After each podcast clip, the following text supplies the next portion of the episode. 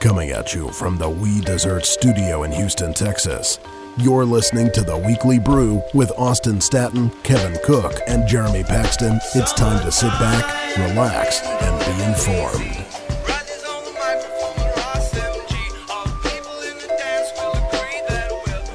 Welcome to episode 50 of the Weekly Brew podcast. My name is Austin Stat, and I'm joined this week by Kevin Cook and Dolores Lozano. Jeremy Paxton is actually in Amsterdam right now and will be joining us again next week on the podcast. And actually, just got a text from him. Uh, he just met Brooke Evers. And Brooke Evers? Brooke Evers, yeah. If you'll recall, we had Brooke Evers on one of our early episodes. Uh, I believe episode 27 ish, somewhere around there, back in January. Uh, kind of cool that they uh, met up in Amsterdam, I guess. But uh, other than that, this is again the 50th episode of the podcast, and this week has just been absolutely insane with NBA free agency. And if you can shoot a basketball, get paid $100 million. That's what it seems like to me. It is my favorite time of the year. This is like Christmas for all NBA fans. I think this is, um, you know, the the games, uh, you know, particularly playoff series are kind of predetermined. The best team usually wins it. You kind of have an idea going in of what's going to happen. The NBA Finals notwithstanding, but this is the time when the real surprises happen, and people like Mike Conley get paid the largest contract in NBA history, 153 million dollars, and he's certainly deserving. But I think he is emblematic of what exactly is going on with the salary cap rising. A lot of people speculated that guys were going to get paid, and we are seeing it happen. Uh, maybe even bigger than some of us would have thought. Now we know the salary cap has gone up. I mean, just two years ago, the NBA salary cap was around 55, 56 million dollars. This year, it's going to be around 94 million. And uh, the rumor next year is that it's going to skyrocket even more, going up to around 115, 120 million dollars. So uh, it, it just surprises me that we have all of these guys getting insane contracts. And then we have guys like LeBron James that are still getting max salaries just the same way as Mike Conley are. And to me, those two aren't equal.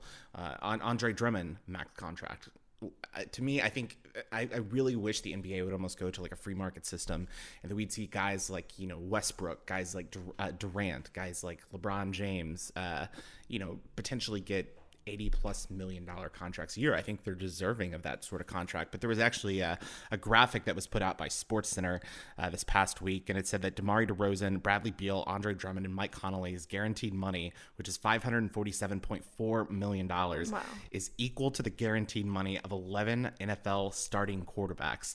And some of those quarterbacks are Andrew Luck, Ben Roethlisberger, Eli Manning, Tony Romo, Cam Newton, Tom Brady. I mean, those are top of the line starting quarterbacks, and I don't know if Bradley Beal equals a top of the line starting quarterback.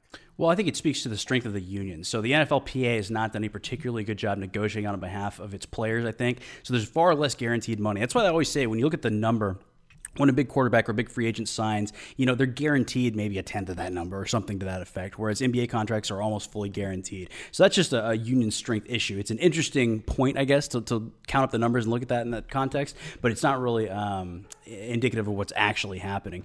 But uh, certainly, uh, if you talk about the union and we talk about, you know, player salaries and so forth, the union could have avoided this enormous rise in the salary cap and ultimately elected not to. I guess they thought it would be better for their members. The union's also, uh, I don't think they're going to push against a max contract because when you think about max contracts, right, you have guys like LeBron cap out, you know, uh, Steph Curry in a couple years or in a year.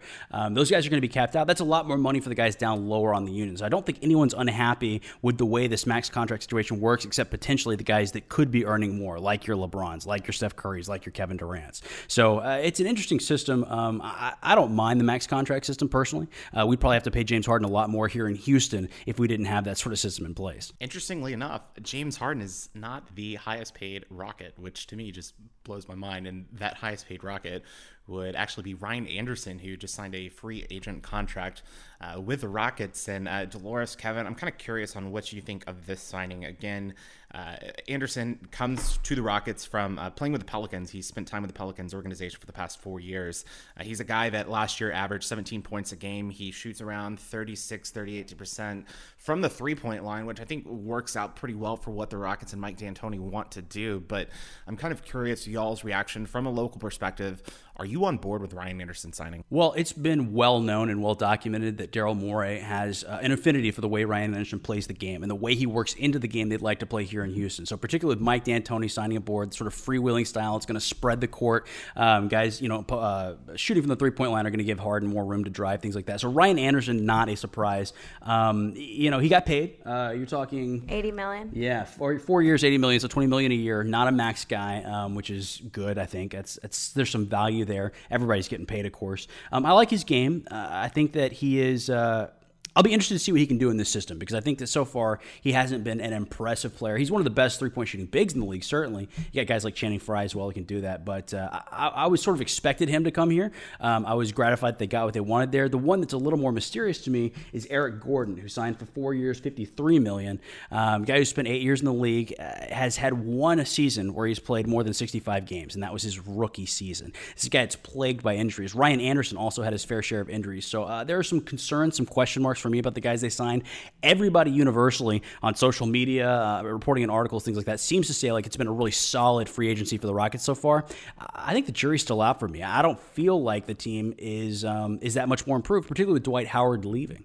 Yeah, I think Anderson is going to be a strong power forward for the Rockets, but it all goes down to the team chemistry and if everyone's going to be able to get along. So that's going to be really interesting to see if Gordon and Anderson can come join the Rockets and be uh, a great part of the team and kind of help them. Yeah, when you look actually at the the advanced metrics, the per 36 minute stats, uh, Ryan Anderson actually had a better year last year than he's had in any of his previous uh, NBA seasons. He, you know, per 36 minutes, scored 20.2 points, just about half a block, uh, just about a steal per game, one assist, and then seven total rebounds. So I think he provides some value there, and I, I do think uh, I'm, I'm still not sure whether or not he's going to provide the answer on defense that the Rockets need, but I don't know that D'Antoni actually cares about that. But when you look at uh, when you look at Eric Gordon's per 36 minute stats, uh, he had 16.7 points per 36 minutes last year, which is actually down. It's one of the lower numbers in his entire career. Now, granted, he struggled with injury problems. It still kind of makes me a little bit concerned on whether or not he can sustain uh, and, and, be healthy for an entire season. And I, I, think if he can, the Rockets are going to enjoy that. But uh, as we were talking a little bit off air, we see him as kind of a, a sixth man. Is, is that correct? That's what I think, certainly. I think Patrick Beverley plays defense on the best point guards in the league. Um, I'm, I'm not sure if Eric Gordon can handle those responsibilities.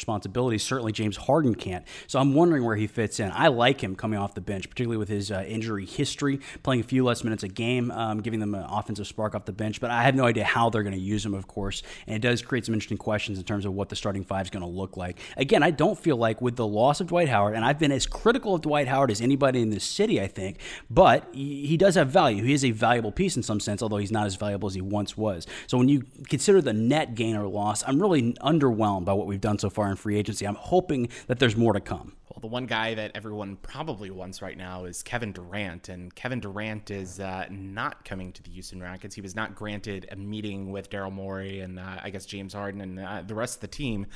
Uh, but uh, there are strong rumors right now that if he doesn't end up in Oklahoma City, that he could end up in Boston. Is this actually going to happen? Well, I think it's interesting because he was uh, reported by Wojnarowski as uh, recruiting Horford to Oklahoma City, uh, and Horford would not come without a guarantee that Durant and Westbrook were going to be there for the long term, which they weren't willing to give. So that was interesting. I thought that Durant was out there on the recruiting trail for the Thunder, but now you look, Horford is signed with the Celtics. That's a big move. The Celtics have been making some big moves, and they have some assets as well. I think they're an appealing destination. You have them first of all, they're in the East, so you're competing with uh, LeBron and the Cavs versus you know all the stacked teams in the West, and then uh, they look like they're being managed well. Brad Stevens is a very uh, talented young coach. A lot of people are very high on him. It seems like an attractive destination. So, um, of course, famously, Tom Brady uh, was along to pitch Kevin Durant for the Celtics, which I thought was very, very interesting. Um, so I don't know what to make of that story. That's a little cross sport promotion there that I think is fascinating. But uh, it seems to me like if he's not going to stay with Oklahoma City, and there's a lot of good reasons to stay with Oklahoma City, then Boston would be the next most attractive destination. So, gun to my head, if I'm forced to bet, you know, I'm the worst predictor in the world, I would say that he still probably stays with Oklahoma City, uh, signs a one and one, catches on the uh, cap rising again next year. But again, he's had some injury concerns. His foot's an issue. You know, he's a seven foot guy who lies, says he's 6'10, uh, who has some injury concerns with his feet. He may be looking to sign a long term deal. And it feels like the Celtics would be a more appealing long term destination than Oklahoma City, particularly with Westbrook uh, being able to leave next year. Interestingly enough, another team that was in the mix for Kevin Durant was actually the Los Angeles Clippers. And uh, according to Aaron Bruski, who's an NBA writer, he tweeted out on Saturday that the Clippers meeting with Durant was, quote, intense and, quote, at one point, Steve Ballmer was crying. but everyone grew closer and a big lesson was learned. So I think, I think there's, I think there's a little bit of like comedy mix in there, but uh, it's interesting that uh, the Clippers essentially were trying to have a quote unquote big four. Uh, I'm not sure that that is a big four in LA, but it's more like a big three, three and a half. Uh, but he was not going to be able to sign for a max contract, and I think that's a, a problem with a lot of these. Do you know teams. why? They didn't have cap space. Austin Rivers. Austin Rivers is a talented guy. When I mentioned Big Four, he's in that. if Austin Rivers is in your big four, you are doomed. That is nepotism, plain and simple. Although it isn't really. He had he had competing offers, so um, he, you know he could have gone elsewhere. But I think that uh, when you have a meeting that was quote unquote impressive or blew Kevin Durant away, I've heard various uh, different takes on that Los Angeles meeting, uh, and then you sign Austin Rivers to the deal and basically preclude Kevin Durant coming. That's just curious to me, and uh, I don't know. I, I'm glad he's not going to the Clippers. I dislike the Clippers. I dislike Austin Rivers, and uh, I dislike seeing him get paid too. Yeah, three years, $35 million, according to ESPN for the Austin Rivers duo. That's just insane to me that a guy like Austin Rivers is making $35 million. But kids, listen, don't play football. Play basketball. If you can shoot and you're tall, you will get paid a lot of money. So that's a note to be uh, written down for those young listeners of the Weekly Brew podcast. But one of the things that we also did this week is we went to Reddit and we kind of solicited, uh, I guess, feedback and advice on NBA free agency, specifically the Rockets, just kind of wanting to know what the, the NBA and the Houston community thought of the NBA free agent signings. And Kevin, I'm going to go ahead and turn it over to you so you can read some of these comments. Yeah, Reddit is a terrific resource. Whether you're looking for basketball opinions or upskirt photos, you can really find it all there. So we appreciate all the Redditors jumping in on our thread and giving us an opinion. Uh, None time account says uh, in terms of the Ryan Anderson signing, and this is just before the Eric Gordon signing. Says depends on what else we do, how he feels about this. Offensively, this moves us into the top five in the league, opens up the paint for James Harden, and gives us the stretch four Morey has been pursuing forever. Defensively, it worries me. I think that's a fair take. If we use the rest of free agency to shore up the paint, uh, I think it will prove to be a great move for us. Of course, then we ended up getting Eric Gordon, did not shore up the paint whatsoever. So Clint Capela is a question mark. He's going to be your starting center most likely, particularly with all the other centers going for huge money elsewhere. Um, uh, PD King 5000 says he's a nice piece to have on a championship level team. We are not a championship level team, but he fits in the overall puzzle offensively. Defensively, I just don't see how we don't give up 100 plus per game. So we're seeing a lot of similar comments here. Uh, JDKOV, JD Kov, I guess. He's got a little clutch the bear next to his name. Good shooter and rebounder. I'm assuming he'll come off the bench, uh, which would be nice to have a guy who can drain consecutive shots on the second unit. I'm not sure he is coming off the bench. What do you guys think? You think he's going to be in the starting rotation? Anderson, I think so. Yeah, because your, your other options here, we let Terrence Jones go. Great move, by the way. Great move. And we have Demo, who is injury plagued, injury riddled, uh, has a decent post game, but really doesn't fit in with what I think D'Antoni's going to want to do. So I, I would actually assume that he doesn't come off the bench. I would put him in that starting lineup. I think Demo moves to the bench. Uh, he's a guy that can provide a little spark off the bench, but I think Anderson has a much, much better offensive game. He's much more diverse. He can run the floor. I think Demo gives you the opportunity to play a little more defense, so I think he's going to provide, you know, maybe 15, 20 minutes a game. And I think uh, Demo is also another guy who has injury problems. And so it, it seems like almost every guy for the Rockets, with the exception of James Harden, is injury prone. So that's going to be uh, kind of curious as we uh, get into the NBA season. Rising Lotus says, "Boy, oh boy, that defense," and that uh, I think that sums up what a lot of us are worried about with this team. So thanks to all of those on Reddit for giving us feedback. We definitely appreciate that. And uh, kind of the last thing that we want to touch on for NBA free agency is the best and worst signings. And Dolores, I'm going to start off with you. Uh, who was your best signing and your worst signing? My best signing would be Al Horford that signed for uh, 113 million because he's going to the East Coast. He's playing for the Boston Celtics, and I'm honestly a Boston Celtics fan other than the Rockets. Really? I love I love the Celtics. That's so weird. love the Celtics. Um, so I'm happy to see him go from uh, the Hawks to Boston. What about your worst signing? Chandler Parsons. I don't think he's worth that much money. Uh, it was a 94 million.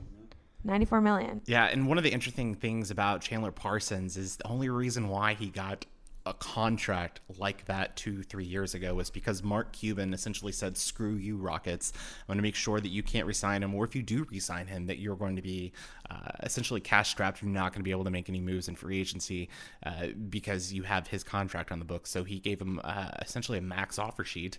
And now Chandler Parsons gets another unbelievable contract from Memphis, and good for him.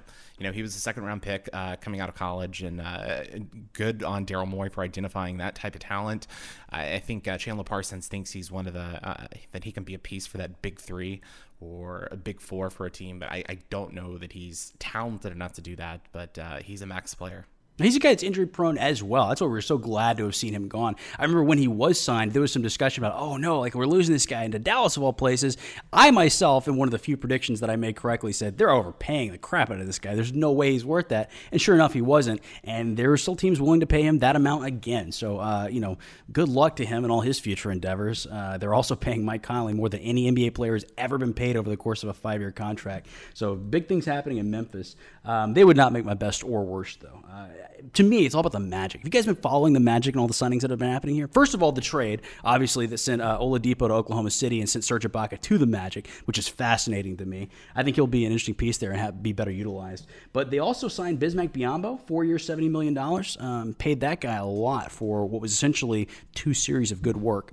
Um, then you look, at DJ Augustin. Jeff Green even got $15 million for a year. That guy's never been able to play up to what people hoped he would. I'm not sure he's worth $15 million, but it's fascinating what they're doing there. And Evan Fournier stayed. So that's a, that's a fascinating unit they've assembled there. But the worst, to me, has got to be Joakim Noah. Four years for 72 million. Who else but the Knicks? That is a very Knicks move. One of the things that I find interesting about the Joakim Noah and uh, the Derrick Rose to the Knicks is a few years ago, Knicks fans were essentially asked, would you take those two guys and give them up for uh, Carmelo Anthony? And the answer was no, they're injury prone. But now they seem to be excited about these signings. I just don't get the mindset behind that. But for me, I think the clear worst signing has to be Timothy Mozgov going to the Los Angeles Lakers for four years, $64 million. In fact, I'm just looking up Mozgov signing right now in Google News, and I see headlines like rock bottom uh, for the Lakers, and uh, the Lakers are now a small market team uh, because that's a that's a move that you know small markets would make. They would overpay for a guy,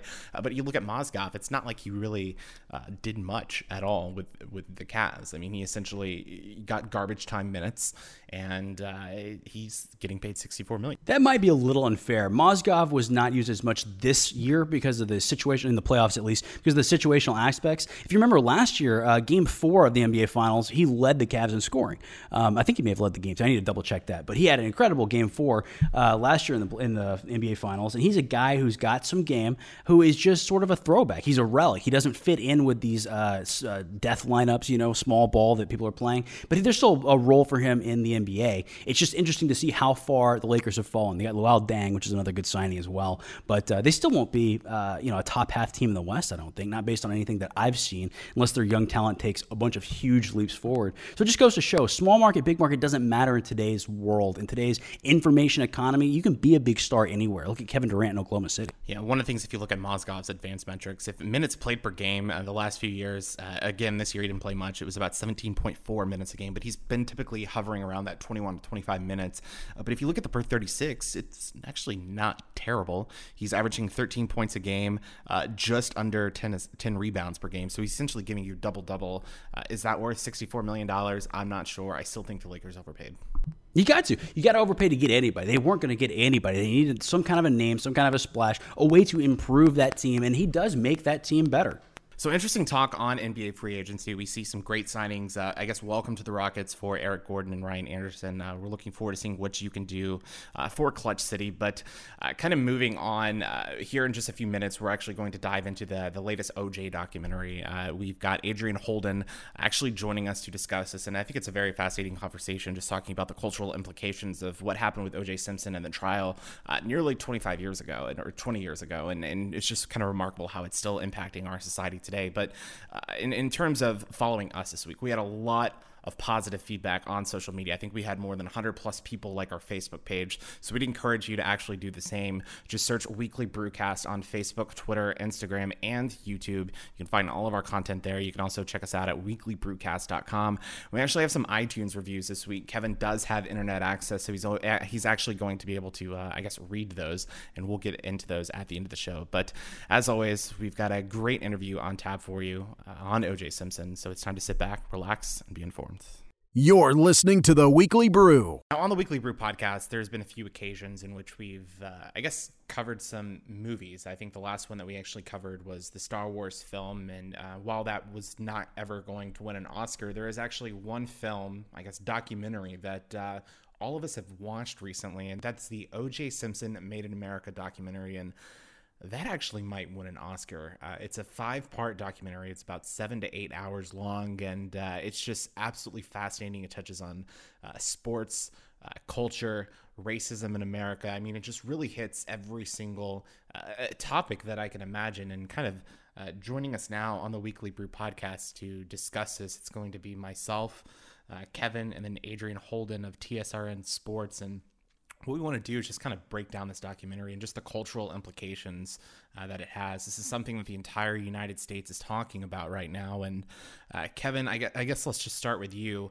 Uh, you were the one that I can think of that was probably most excited about this documentary. What was it about? Uh, I guess your recollection of the Bronco chase back in 1994, the Rockets game going on that day, you know, almost the 20 year anniversary for this documentary coming out. What was it that just kind of drew you to this documentary. Being the age that I am, I wasn't as in touch with what made OJ such a cultural touchstone. Uh, when I was that young, I remember my dad being frustrated because the OJ chase was on the big screen we were watching the Rockets in the NBA Finals on the small screen. And he was he said, "Who gives a crap about OJ?" And as it turns out, the entire country, even years later, gives a crap about OJ. And obviously, you have the People versus OJ Simpson coming out. Now we have this documentary, OJ Made in America, which I think is vastly superior, but it just speaks to uh, what an impact that whole um, that whole trial had. Uh, OJ OJ's career had, him as a celebrity, the murders and everything else. And I have to say, you've seen it once. I've seen it twice. Adrian, you've seen it how many times now? I would say that I've watched it all the way through four times, and I've seen bits and pieces uh, of it. Um, you know, I watched half a set, half a part here, half a part there. Uh, it was funny because I found out that I I consumed it almost in every way that you could. I mean, I, it was funny because here in Houston, the first episode was supposed to be on on that Saturday, of course, Uh-huh, and there was some Bayou Bowl. I was the Bayou Bowl. You had the Bayou I Bowl. was at the Bayou Bowl. I've actually covered a Bayou Bowl myself too. So yeah, so high school football's on uh, on the Saturday night, and then of course overnight we had the tragedy that happened in Orlando. So there was wall to wall coverage of that on Sunday. So all of us here in the Houston area weren't necessarily able uh, to consume it early. So we had to wait, wait, wait, wait, wait. And then on Tuesday, that's how I watched it, the, the backup. And, and then we got into it, and I ended up downloading the Watch ESPN app, watched it on part three, I think, on the laptop. And then by that time, it all come out on uh, demand. And I watched the rest of it uh, on demand with you know, no um, real editing as far as you know blurring or, or anything like that. And it just it was it was an incredible watch, and uh, I really feel like um, a lot of people who may not have truly got an understanding of what happened and the way that it happened, uh, they were able to at least come away with something that wasn't necessarily curated or told from a particular point of view. That's what was most interesting about the documentary, I think, is because it gave a lot of screen time and a lot of credence to people I would consider to be scumbags. Most notably, Mark Fuhrman, who just I get chills up and down my spine watching him. He's actually one of Sean Hannity's buddies. He appears as a forensics. as a forensics expert on Fox on, on Hannity's show. So I mean, he's, he's a hero in some people's communities. But but guys like that were given a chance to speak their voice, and I didn't feel like there was a lot of judgment um, from the from the uh, Ezra Edelman, the director, uh, and towards those guys. He kind of lets the viewers draw their own conclusions.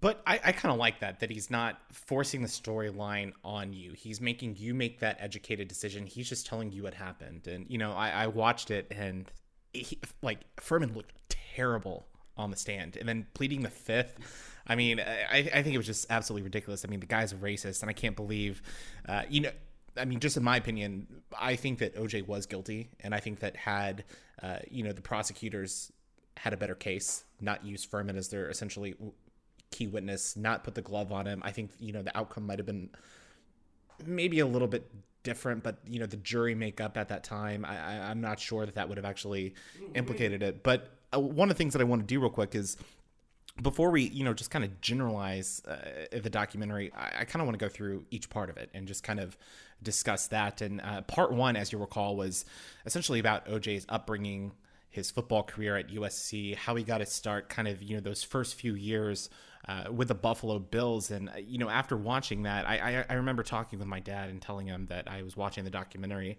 And he was immediately asking me if they showed his days when he was playing for the San Francisco 49ers toward the end of his career. My dad actually grew up in the Bay Area, and I told him no, they just mostly focused on his time at USC. But we hear that term big man on campus quite frequently when we hear of, you know, I, I, think of like Leonard Fournette right now. I mean, he's the big man on campus at LSU.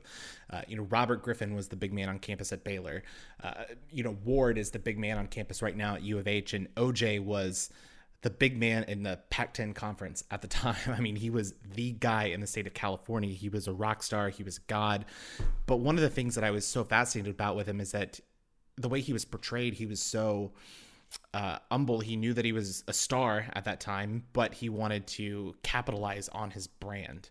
And he essentially had that OJ brand that he was so adamant about. And uh, one of the things I really felt that was fascinating, uh, I, I don't know if it was part one or part two, but you know, all the racial tension that was going on in America in the 1960s, he wanted to stay out of it. He wanted to just say, you know, I'm not white, I'm not black, I'm OJ. And I thought that was kind of fascinating that you know someone of his stature decided that he didn't want to get into that political stand and then ultimately 20 30 years later that was his calling card.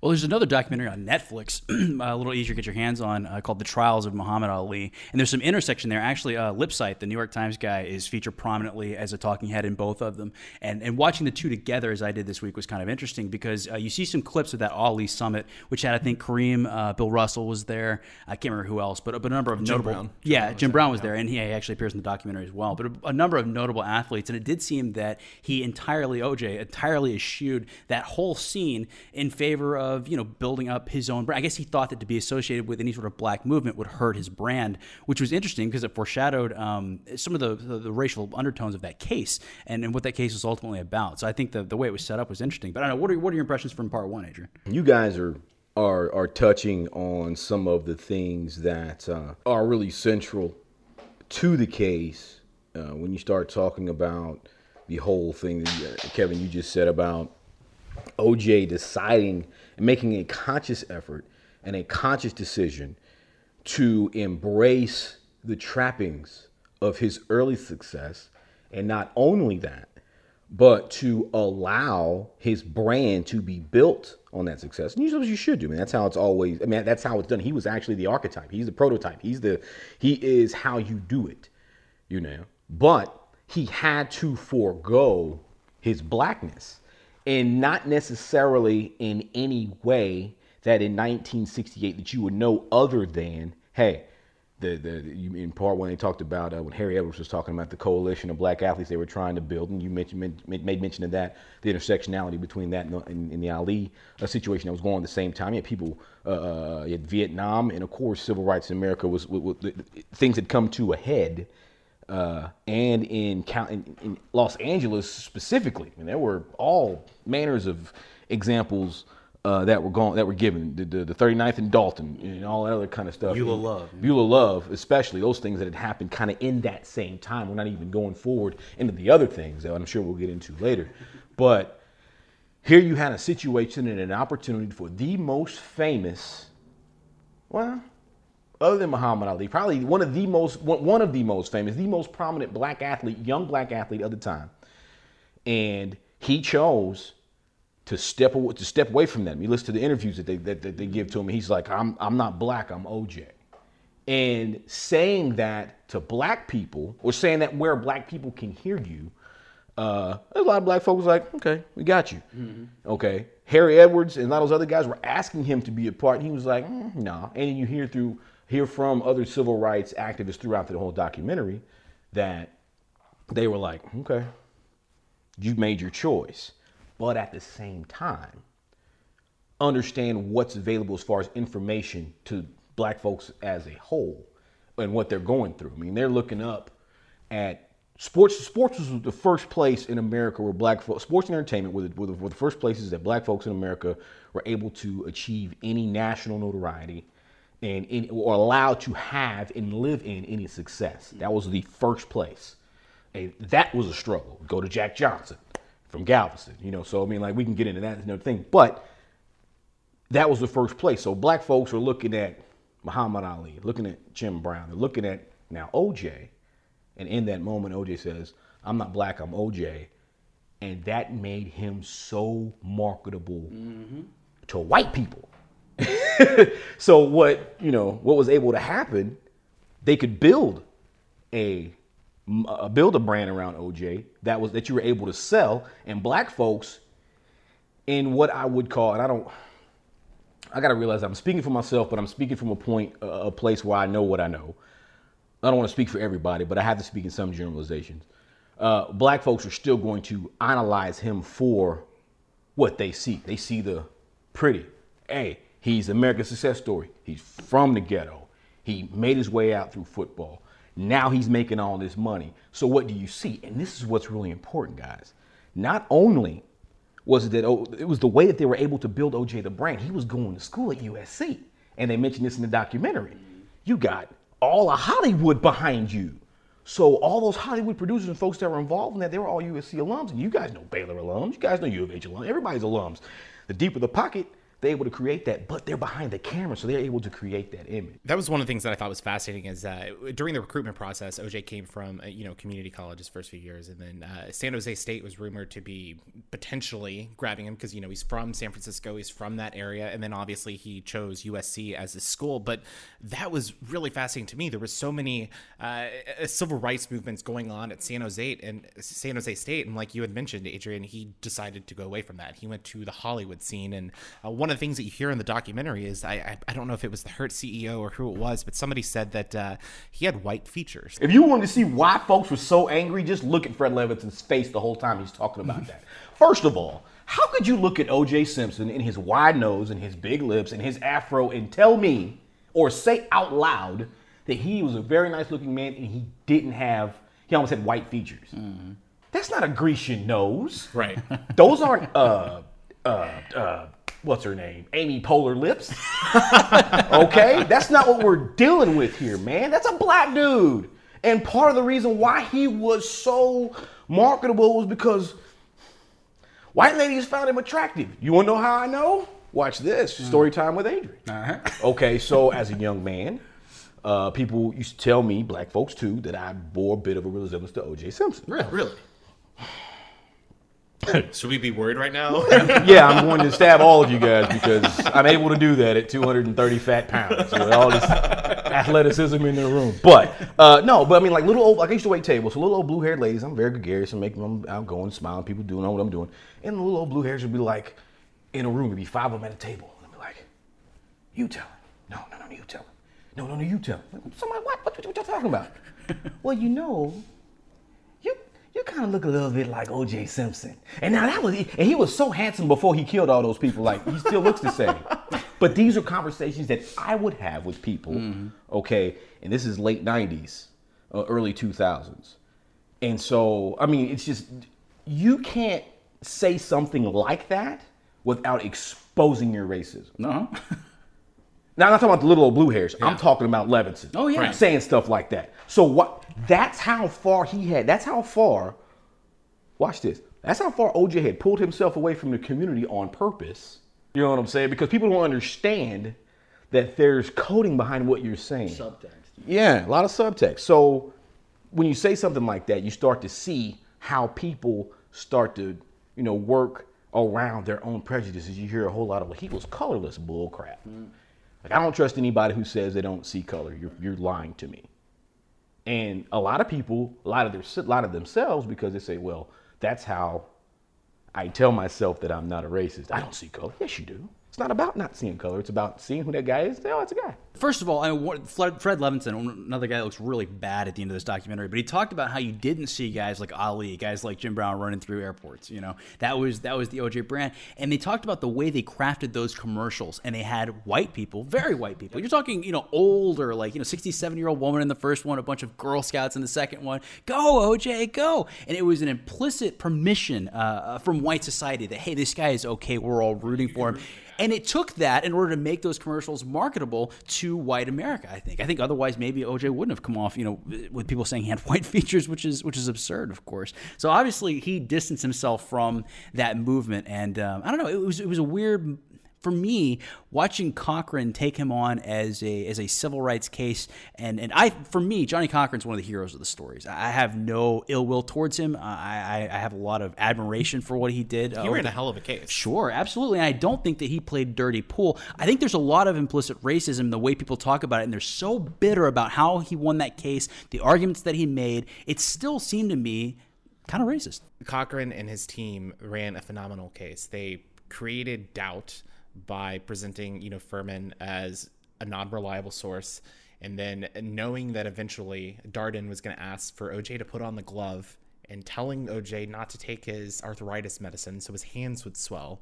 I mean, that's just genius. Whether or not OJ committed the crime or not, you have to give Cochran and his team credit for finding a way to create doubt and to, I guess, acquit OJ Simpson. But uh, to me, the whole thing is fascinating, and uh, you essentially look at the racial history of Los Angeles, the history of OJ Nicole. Uh, he met Nicole when she was a waitress, when she was, uh, I believe she was 18 years old at the time. Uh, but when we, one of the first moments that really stuck to my mind was in part two, and it was the Bronco chase. You know, OJ having a gun to his head. He was supposed to turn himself in at 11 a.m., obviously did not show up to the Los Angeles uh, Police Department, the Los Angeles courthouse, and uh, he went on that white Bronco chase. That's something that we all recall. Like you, Kevin, I was wanting to watch the Rockets game, and that was preempted by OJ and the white Bronco. And so that was an image that I always will have in my mind on that day, uh, June 17th, 1994. And there was just so much stuff that happened that day. And for I don't know, just to see that and just to see the newscasters just following him from the helicopter, to see the crowds of people supporting him, and then ultimately the standoff at the house where they finally convinced him to come out of the white Bronco. That was just kind of fascinating, just leading up to, I guess, the pre-trial uh, for when he was charged for the uh, the murder of Ron Goldman and Nicole. And maybe the most fascinating moment in the whole documentary, or one of them, that first gave me some real insight into OJ's character or lack thereof, was the uh, the SWAT guy. Pete, Pete is his name, I think. I don't know how to pronounce his last name, but he was talking about how he convinced OJ to come out. He said first he appealed to his love for his kids. He said you don't want to put your kids through this.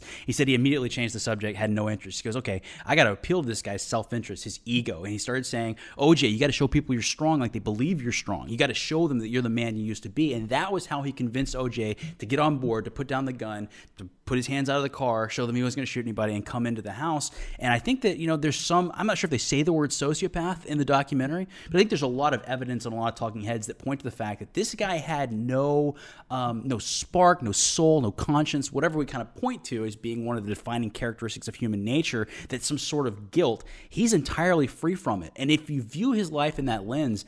I think it's uh, it's a really interesting caricature, and, and, it really provides a lot of insight into what why he did what he did. Because to me, there's two OJs. There's the OJ who's really generous. You know, he brings the whole Buffalo Bills offense in when he's uh, after the 2,000 yard game or whatever. He, he introduces them one by one.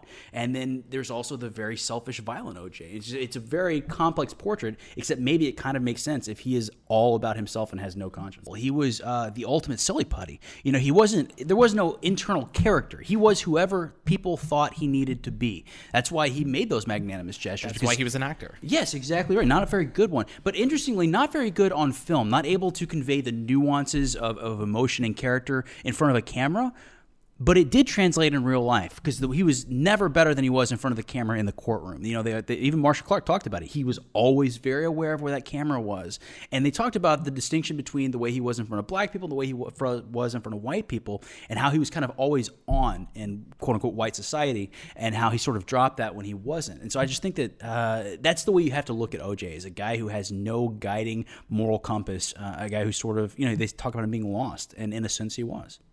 Yeah, and in, in parts three and four, we kind of get into the trial phase. One of the key things I want to bring up real quick is uh, for those that you know haven't watched the documentary, uh, there was a lot of racial tensions in Los Angeles at that time in the early 1990s, uh, primarily because of the Rodney King beatings on March 3rd, 1991, in which, uh, if you haven't seen the footage, uh, LAPD essentially beats the living hell out of Rodney King, and ultimately the uh, police officers were found not guilty during during any sort of trial, and that essentially from what Ezra Edelman tells you, is that that is one of the reasons why the jury found O.J. Simpson ultimately not guilty, is it was essentially a, a retribution, a payback, and actually some jurors said that it was, and so I just think the tension going on at the time, it wasn't about the murder or whether O.J. committed it. It was clearly highlighting the, I guess, the peak issue of racial tensions in Los Angeles. So, uh, one of the reasons that I wanted to talk to you specifically about OJ, not only have you seen it a number of times, are passionate about it, enjoy it, and so forth, but we've actually had uh, before a discussion about the term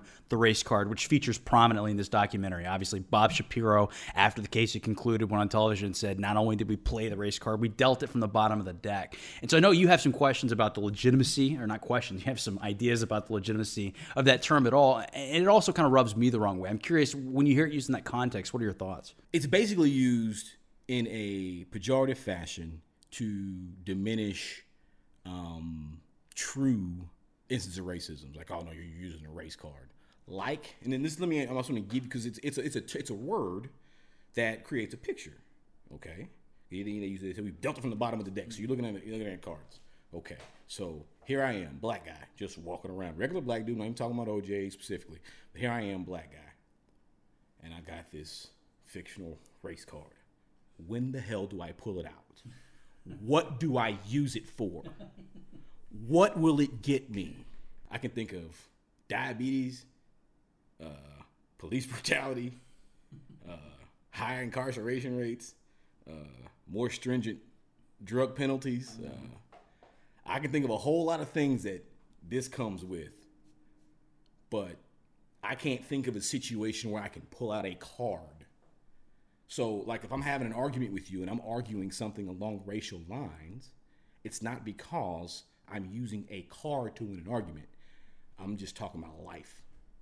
So people say stuff like race card to shut down true arguments. Now, are there people, minorities, uh, poor whites, uh, people who are not in places of any kind of privilege that choose to use their circumstances to keep them in places where they are?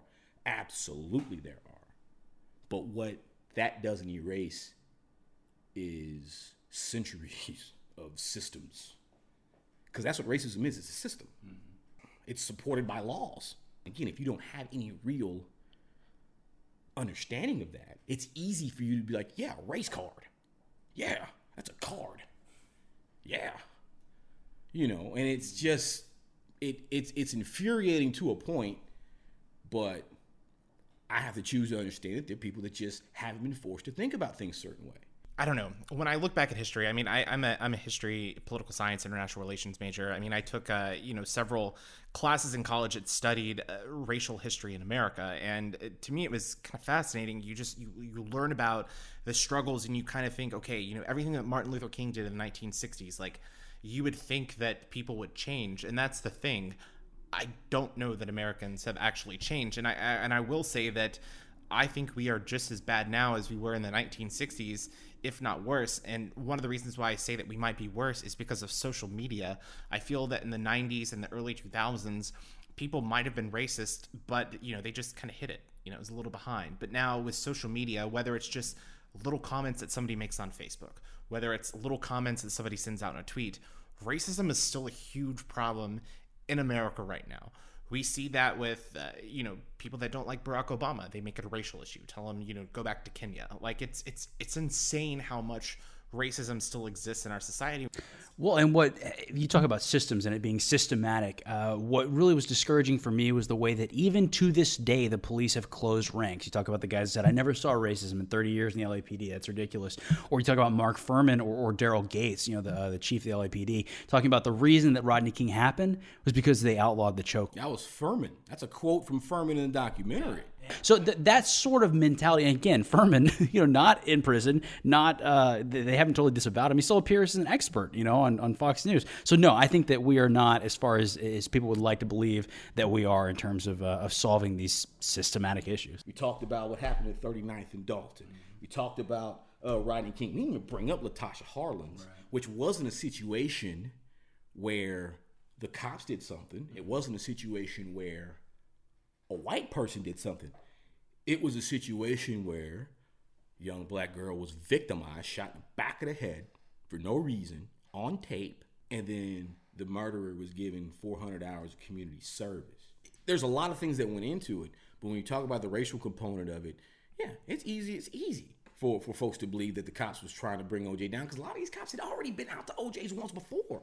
It's all- for me almost beside the point. I think that even if OJ is in a sense, if he did kill her, if he is guilty of the crime, you can still feel a sense of legitimate pride and joy in the outcome of that trial because it was so far removed from what anyone expected to happen. Uh, and it was, in a sense, a victory, even though it was also a miscarriage of justice, probably. I think we can almost certainly say it was still something to celebrate. And I, I feel it. You know, when it's the, the horses, when they cheer after the verdict is issued and the horses rear back, it's a really powerful image, I think. And I feel that. It's just it's, it's it's just it's a fascinating trial altogether. But the the racial aspect of it uh, comes in uh, with, with with with the defense. But it's it man, I really I dug this documentary a lot. It really brings up so much so many different things you could talk about, but you can't you can't discuss it in a vacuum, and that's why I appreciated the way that Edelman put it together because if you try to talk about it just in in in in, in the in the within the construct of that just a trial, then you feel one way about it. You may say miscarriage of justice. Okay, it wasn't necessarily a miscarriage of justice. It was a bad it was a bad job by the prosecution. Yeah, I think that's the, the the big thing that I that I definitely came to, and that was the having Fuhrman on the stand and then Darden with a glove. I think those were two huge situations that caused the prosecution to essentially lose that case. But one of the things that we haven't talked about is part five of the documentary, and part five of the documentary is just essentially OJ. Uh, you know, kind of what happens with him after the trial, and uh, to me, it's fascinating that. I think he got away with murder. And, you know, typically when you get off the hook with something, you would assume that, you know, you would maybe say, okay, I'm going to play it cool. You know, I'm not going to try to get myself in those situations. But he completely changed his life around in the opposite direction. I mean, he went in, you know, drug use, significant hard drug use, uh, you know, prostitutes. I, I mean, just everything. They, show his lifestyle down in Miami, and it's it's just I don't know. It's, it's crazy for me to see. And then, of course, they you know closed the documentary out in part five with him in Las Vegas uh, at a pool party at the Palms. You know, going and meeting you know 18 to 22 year old women. You know, saying, "Oh, hey, OJ, can I get a picture? Can I get an autograph? That sort of thing." And then in what was it, 2007?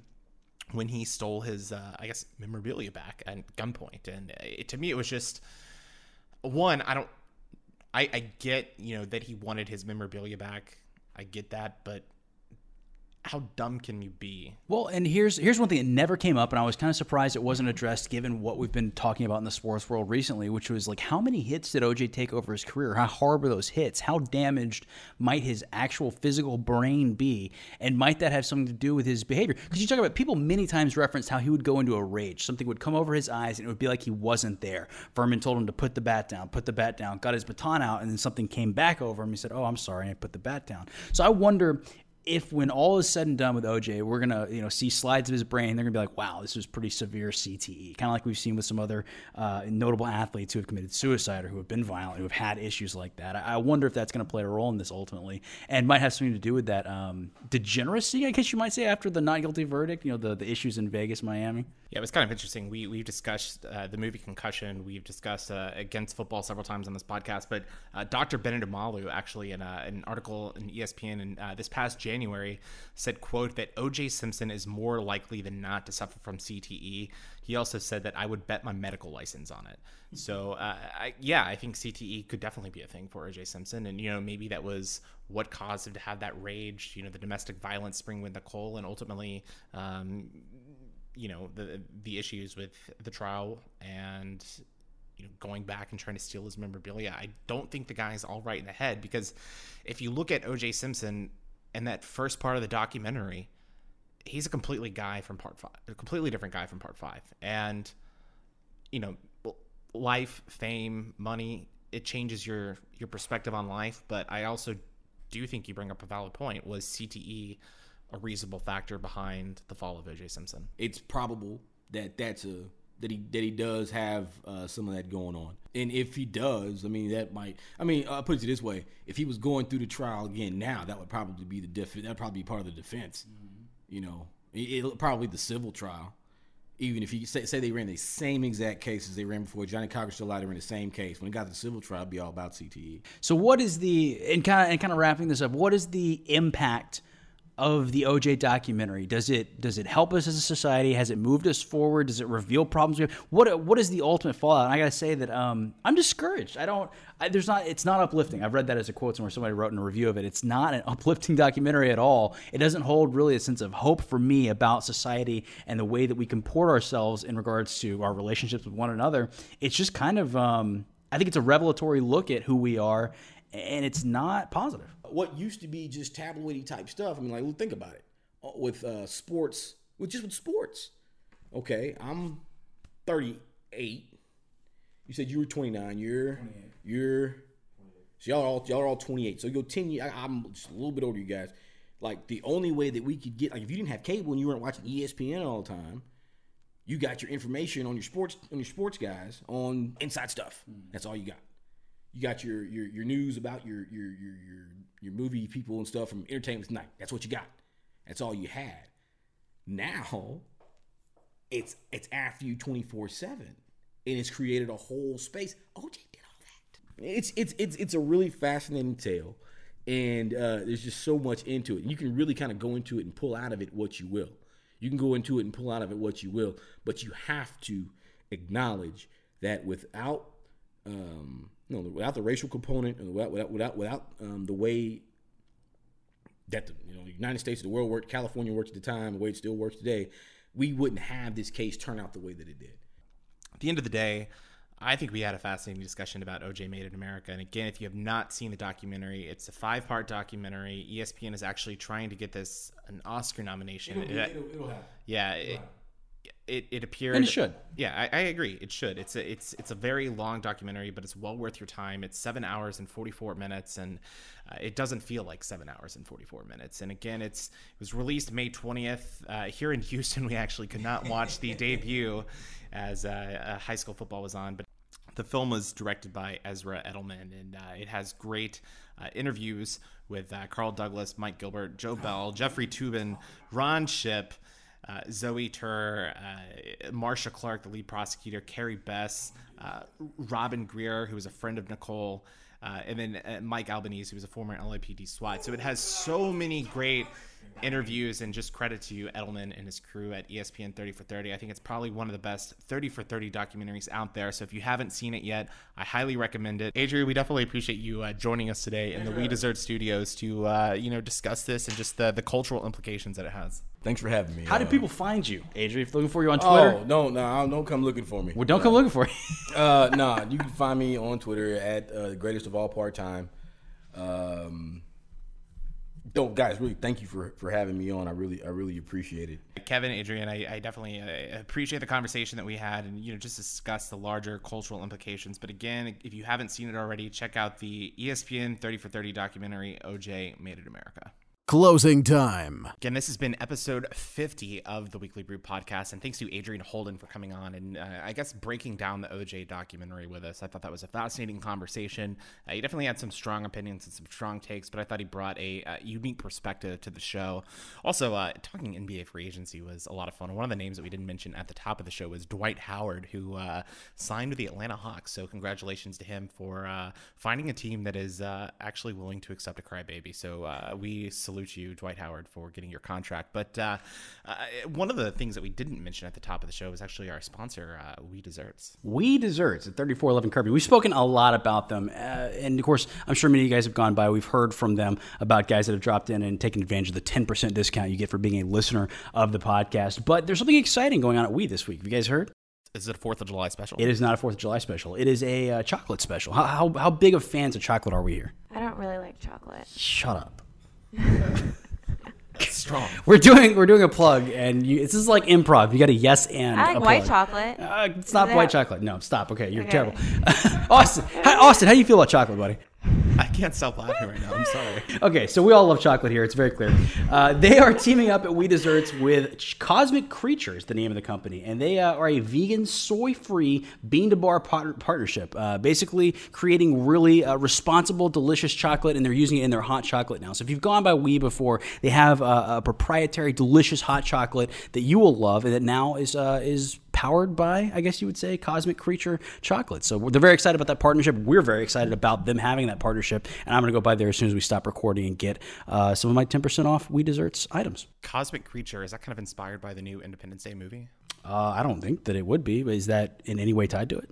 I, I don't know. Cosmic Creature to me sounds like alien foreign. Maybe I'm wrong. I, it sounds more like an acid trip than than that new movie, but but I'm not sure that's tied recommend either. everyone to go watch the movie. Liam looks great. I so, recommend going to watch it on acid, but I, they do not put acid in the chocolate. That is a guarantee. That is that is from uh, We Desserts. They guarantee that they will not put acid into your desserts. That's good to know. So go buy We Desserts for non-acid uh, desserts, and that's thirty four eleven. Just tell them that the guys and the finesse queen at the Weekly Brew podcast since you buy, you get ten percent off. But uh, Dolores, let's jump real quick into Independence Day. You saw the film.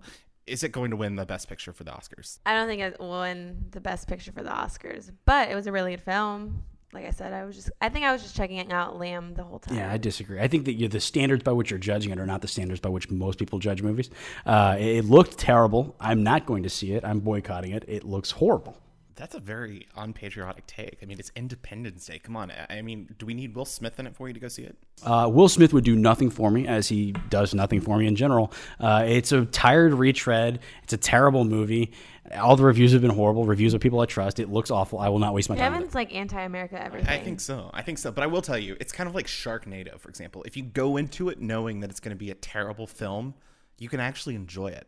Now, I, I do want to pose this question for you. Dolores is obviously thinks that Liam is, you know, the sexiest man alive. This is Liam Hemsworth we're talking Yes, yes. Uh, a few weeks ago on the podcast, Kevin. a few weeks ago on the podcast, Kevin, you told us that you thought J.J. Watt was the sexiest person alive. Mm-hmm. If J.J. Watt was in this film, would you go see it? Absolutely, I would see it. Is he taking his shirt off? I'm absolutely going to see it two, maybe three times. I will own it on Blu-ray. There you have it, folks. If JJ Watt is in a film, Kevin will pay top dollar to go see that. But uh, again, this has been episode 50 of the Weekly Brew podcast, and we had a great time discussing NBA free agency and the OJ Made in America documentary. And if you haven't seen it, highly recommend checking it out uh, this week. It's 4th of July weekend, so you're hearing this probably on the 4th of July. So uh, if you don't want to be out at the pool or supporting patriotic things, uh, you know, maybe watch a non-uplifting seven-hour documentary on O.J. Simpson. Uh, definitely recommend checking that out. But I also recommend that you check us out on our social media pages. To search Weekly Brewcast on Facebook, Twitter, Instagram, and YouTube.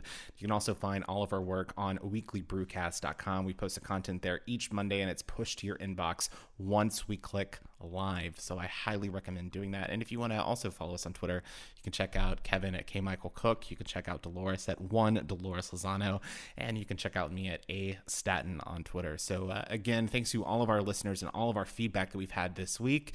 And that means that it's time for Kevin's favorite part of the show. Yeah, we got some reviews. So we actually have this is a first for us. We got a review from another country, which I had to search through on the iTunes store other countries and found that we had an old review from uh, Thailand, and the name is. I take a look at it here. Eh, Could you even begin to tell me how you pronounce that? It's not even in like no, I, I couldn't do that. the, the the letters. The script is different than what I read. It looks like alien hieroglyphics. It- it- In honor of Independence, Independence Day, exactly. So this is an alien who's writing us from Thailand. Says, enjoy listening to you guys. Uh, I'm listening all the way from Bangkok, Thailand. Keep up the good work. I think USA did great at Copa America. What do you guys think? The answer is that I didn't think at all about soccer over the past month. I mean, yeah, they won the games they were supposed to, but they got blown out by the teams they were expected to lose to. They got blown out in soccer?